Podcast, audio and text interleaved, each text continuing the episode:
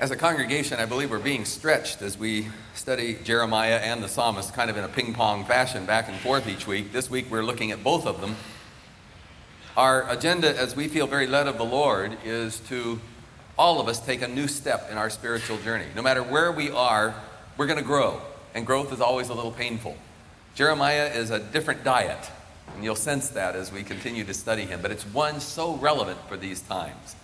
And I would ask you to pray with me as we ask God to give us ears and a heart to respond to his message. Lord, we thank you for your word, for the faithfulness of your heroes in the past, and for the miracle whereby, through your Holy Spirit, they speak, you speak to us today. Do that right now, for we pray in Christ's name. Amen. There's a common trap into which many believers fall victim. It's a sin and it's the sin of making comparisons. Our text deals with a classic question that I put in this format Why do good things happen to bad people? Jeremiah asked, Why do the wicked prosper? If we think deeply, most of us know at least one person who seems to totally ignore God. That person treats other people badly he, or she adopts selfish, even immoral lifestyles. And still, they seem to be blessed with financial good fortune, lots of friends, an outwardly successful marriage, kids that do everything right, good health, a youthful physical appearance, as well as an infectious personality. And then we ask, God, why me? And why them? Now, we don't usually discuss with each other that we do this, but it is sort of a habit of the heart. Whenever I get caught in the quicksand of making comparison, which is always combined with accusing God of being unfair, at least one thing always happens I make myself miserable. Why? Because everybody suddenly seems to have it better than me. I become blind to the hardships and burdens others carry. I become blind to the blessings that God continues to lavish upon me. And above all, I become a whiner and a complainer. I found encouragement in preparing this message to learn that Jeremiah, one of God's great men, did the same thing. He, he is familiar with this struggle and he offers us some help. So let's look at this rather peculiar text. First, Jeremiah reminds us that when we hurt, when life's tough, one of the things we often do is begin to make comparisons and whenever we make comparisons, we're really pointing a finger at God saying, You're unfair. If you know the story of Jeremiah, he is hurting. He didn't want to preach to these people. He never wanted to be in the ministry. But God called him, told him, Go and preach to this rebellious people, and I'll be with you. So he did. He called them to repentance, and he told them all about the awful things they were doing. And instead of being rewarded by God for his faithfulness, he was rejected, he was beaten.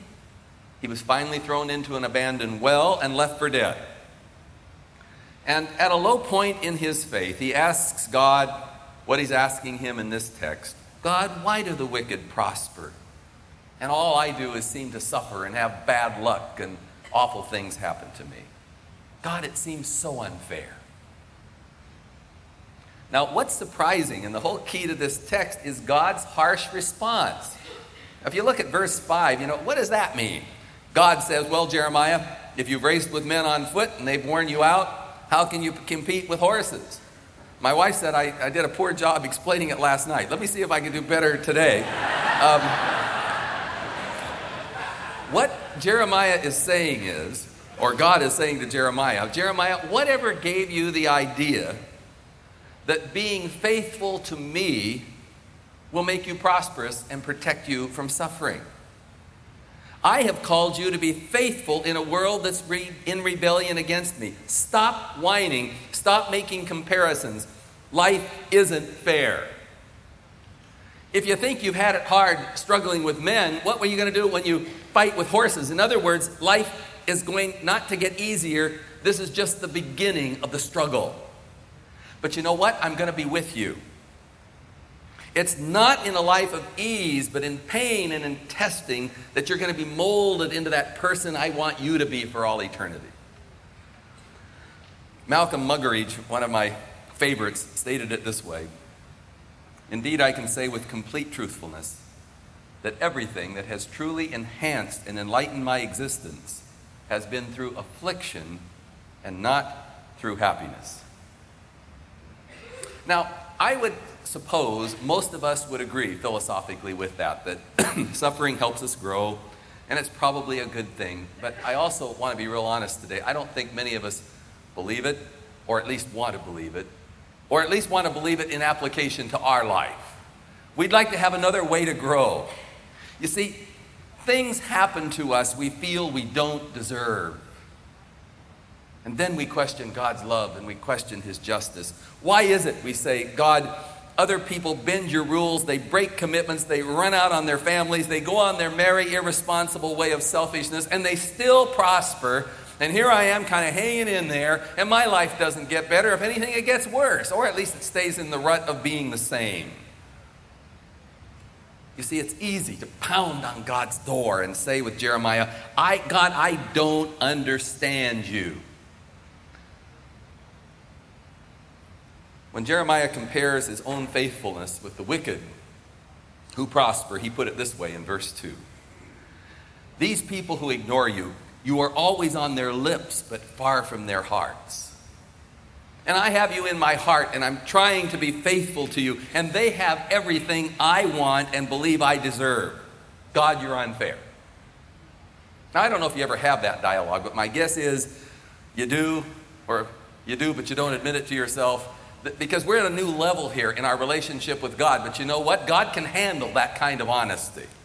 But here is a truth, when once understood, that can save us untold misery and prepare us to live in tough times, which I believe we're in and will get tougher.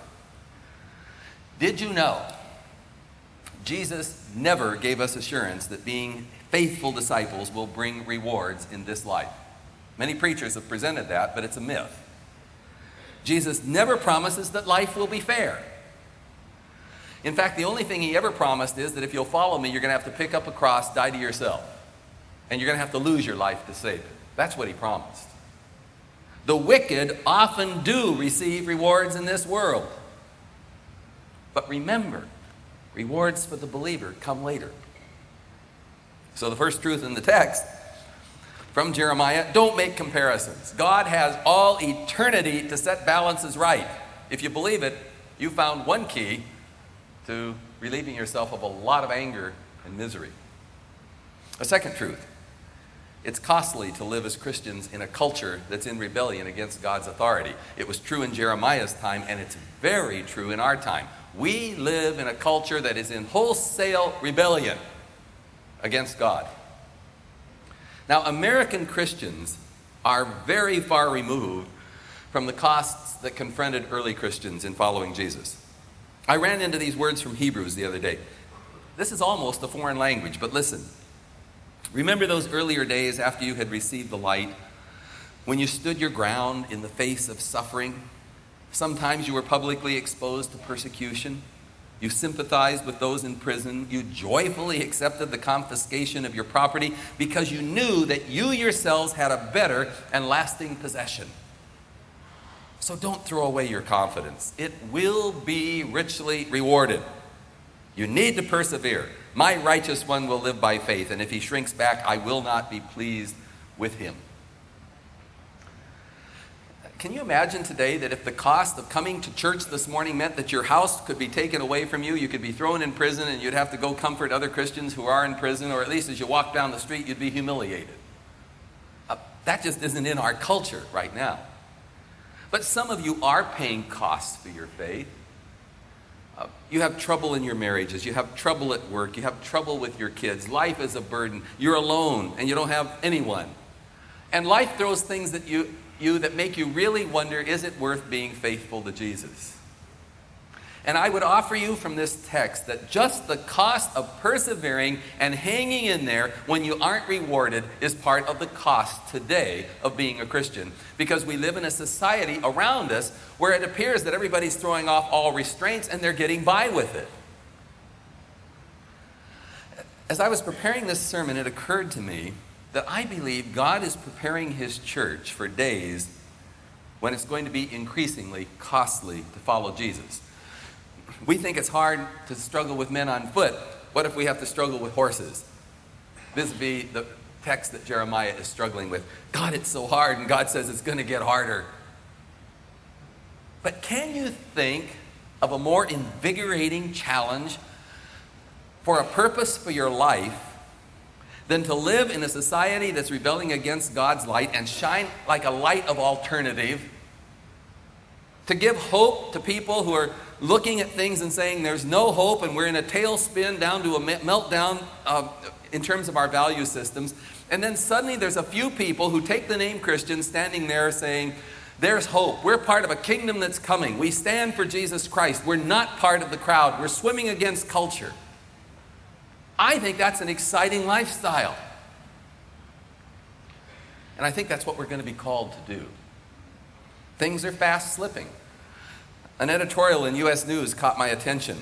It was criticizing the Calvin Klein ads that used teens to sell underwear in compromising poses.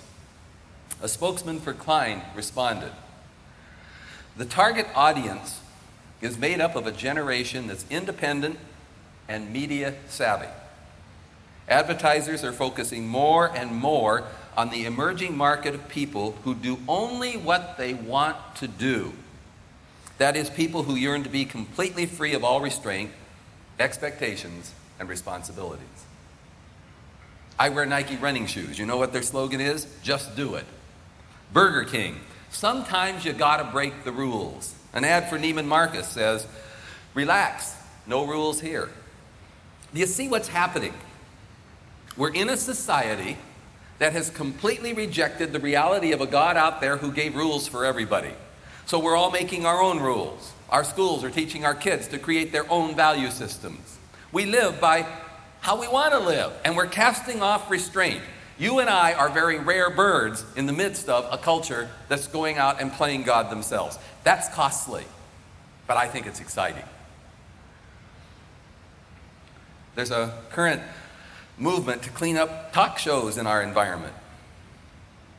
But you know, unless we clean up people's heart and get them changed by Jesus Christ, changing anything really in the environment isn't going to do a thing. We've, we've learned that. So, again, can you think of a better way to invest your life as a believer than to model a workable alternative to a valueless, moral, dead end society that's fast on its way to moral oblivion. We Christians are the hope of the world, a foretaste of the kingdom that's coming. And this is no time then to worry about comfort zones or to worry about God's fairness. We're in a battle. Now, there's something else in this text that's good news. Jeremiah is having trouble paying the cost, and he's depressed, and he's making all these accusations against God. He reminds us that there will be peaks and there will be valleys in our willingness to pay the cost of being faithful to Jesus. We aren't always going to be hanging in there at our very best. At times, we're going to feel angry at God and believe He's unfair. At times in the future, as the cost gets greater, we're going to fill with doubt about the value of living straight in a crooked world. We're going to be tempted to throw off restraint with the rest of the crowd. In fact, as I prayed for you this week, I wonder how many of you came here today, right now, and you're tempted to throw off some kind of a restraint somewhere? You're fed up with being faithful. You're feeling ripped off by God, and you're about to do something irresponsible. God has a way of timing stuff. I, I, I, need to tell you, God didn't reject Jeremiah because he was tempted and was in this tailspin and began to compare and accuse God of being unfair. And you know what? The psalmist had a similar experience.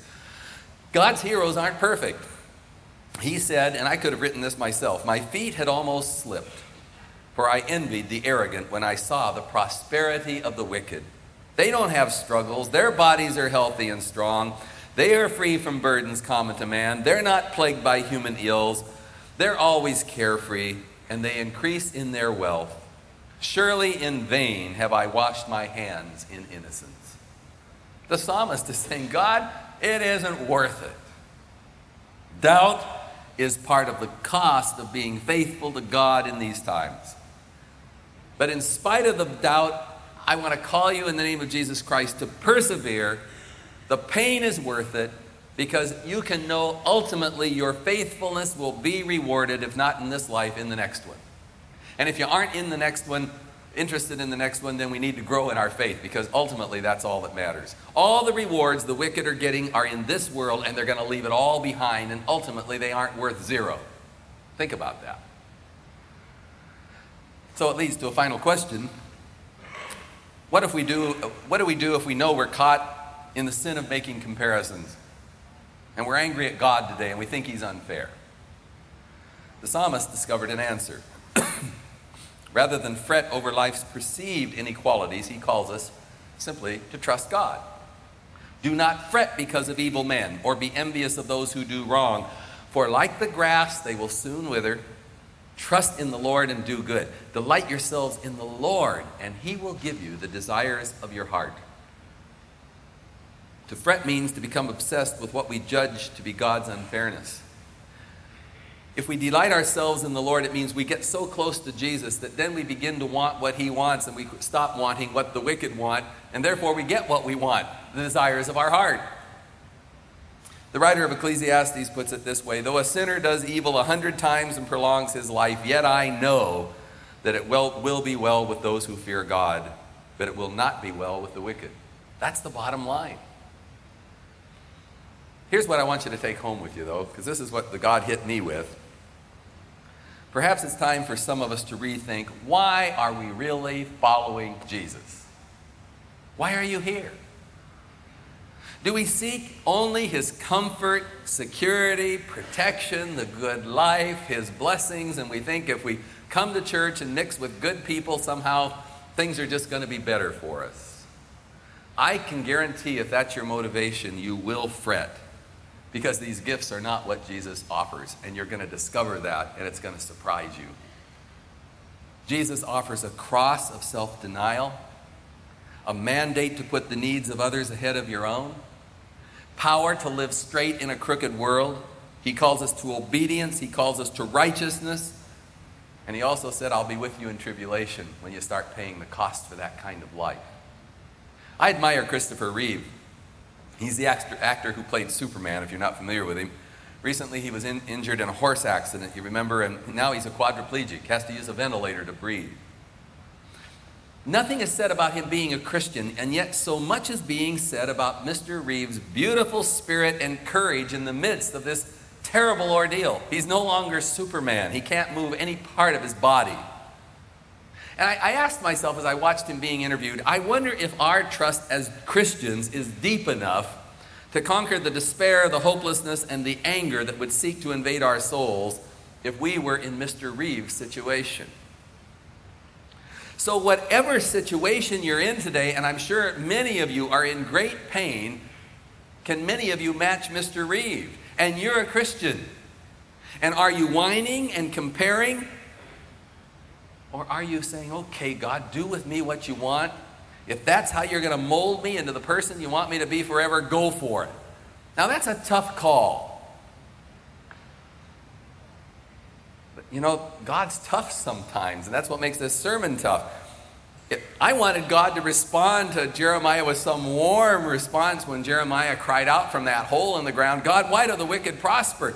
And you, I just wanted him to come and kind of pastor him. And instead, he just said, Jeremiah, stop whining. Things aren't going to get easier. They're going to, you're just beginning the struggle, but I will be with you. And that's the word this morning for you. It's not going to get easier in the world. This world is not suddenly going to get more Christian.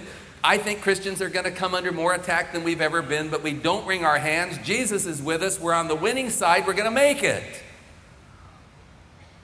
I will not preach a gospel that implies that um, Ed McMahon will come knocking on our door with his check for 10 million with photographers flashing at our good fortune. So hang in there, it's coming. The blimp will be there. Uh, no. Jeremiah teaches us, though, that trusting God is something better. Even if things get worse, I'll face my situation with courage, with joy, with hope, because I know God is near and I know He has an eternal plan for me. Confidence that in the long measure of things, God will be a righteous judge. And confidence that God will take care of me and mine in the meantime, because the psalmist said, I was young and now I'm old, and yet I've never seen the righteous forsaken or his children begging bread. There's a bestseller uh, out by Timothy Miller entitled How to Want What You Have. I haven't read the book. I think I'm going to, but the title impresses me because it's an answer to this sermon.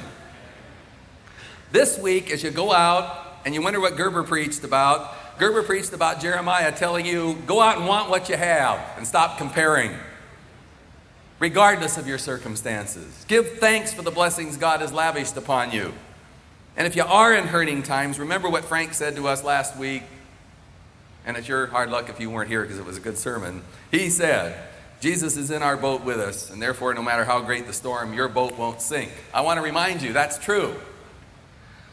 So if you came to church making comparisons, leave giving thanks.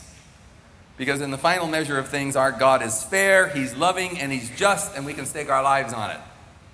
And I praise Him for that truth today. I trust it will bless our hearts.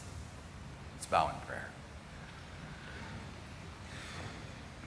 Jesus, make us tough. Make us the kind of disciples that can shine as your men and women, lights in a very dark world. Get us out of our comfort zone. Give us new visions, new courage. For we pray in your name. Amen.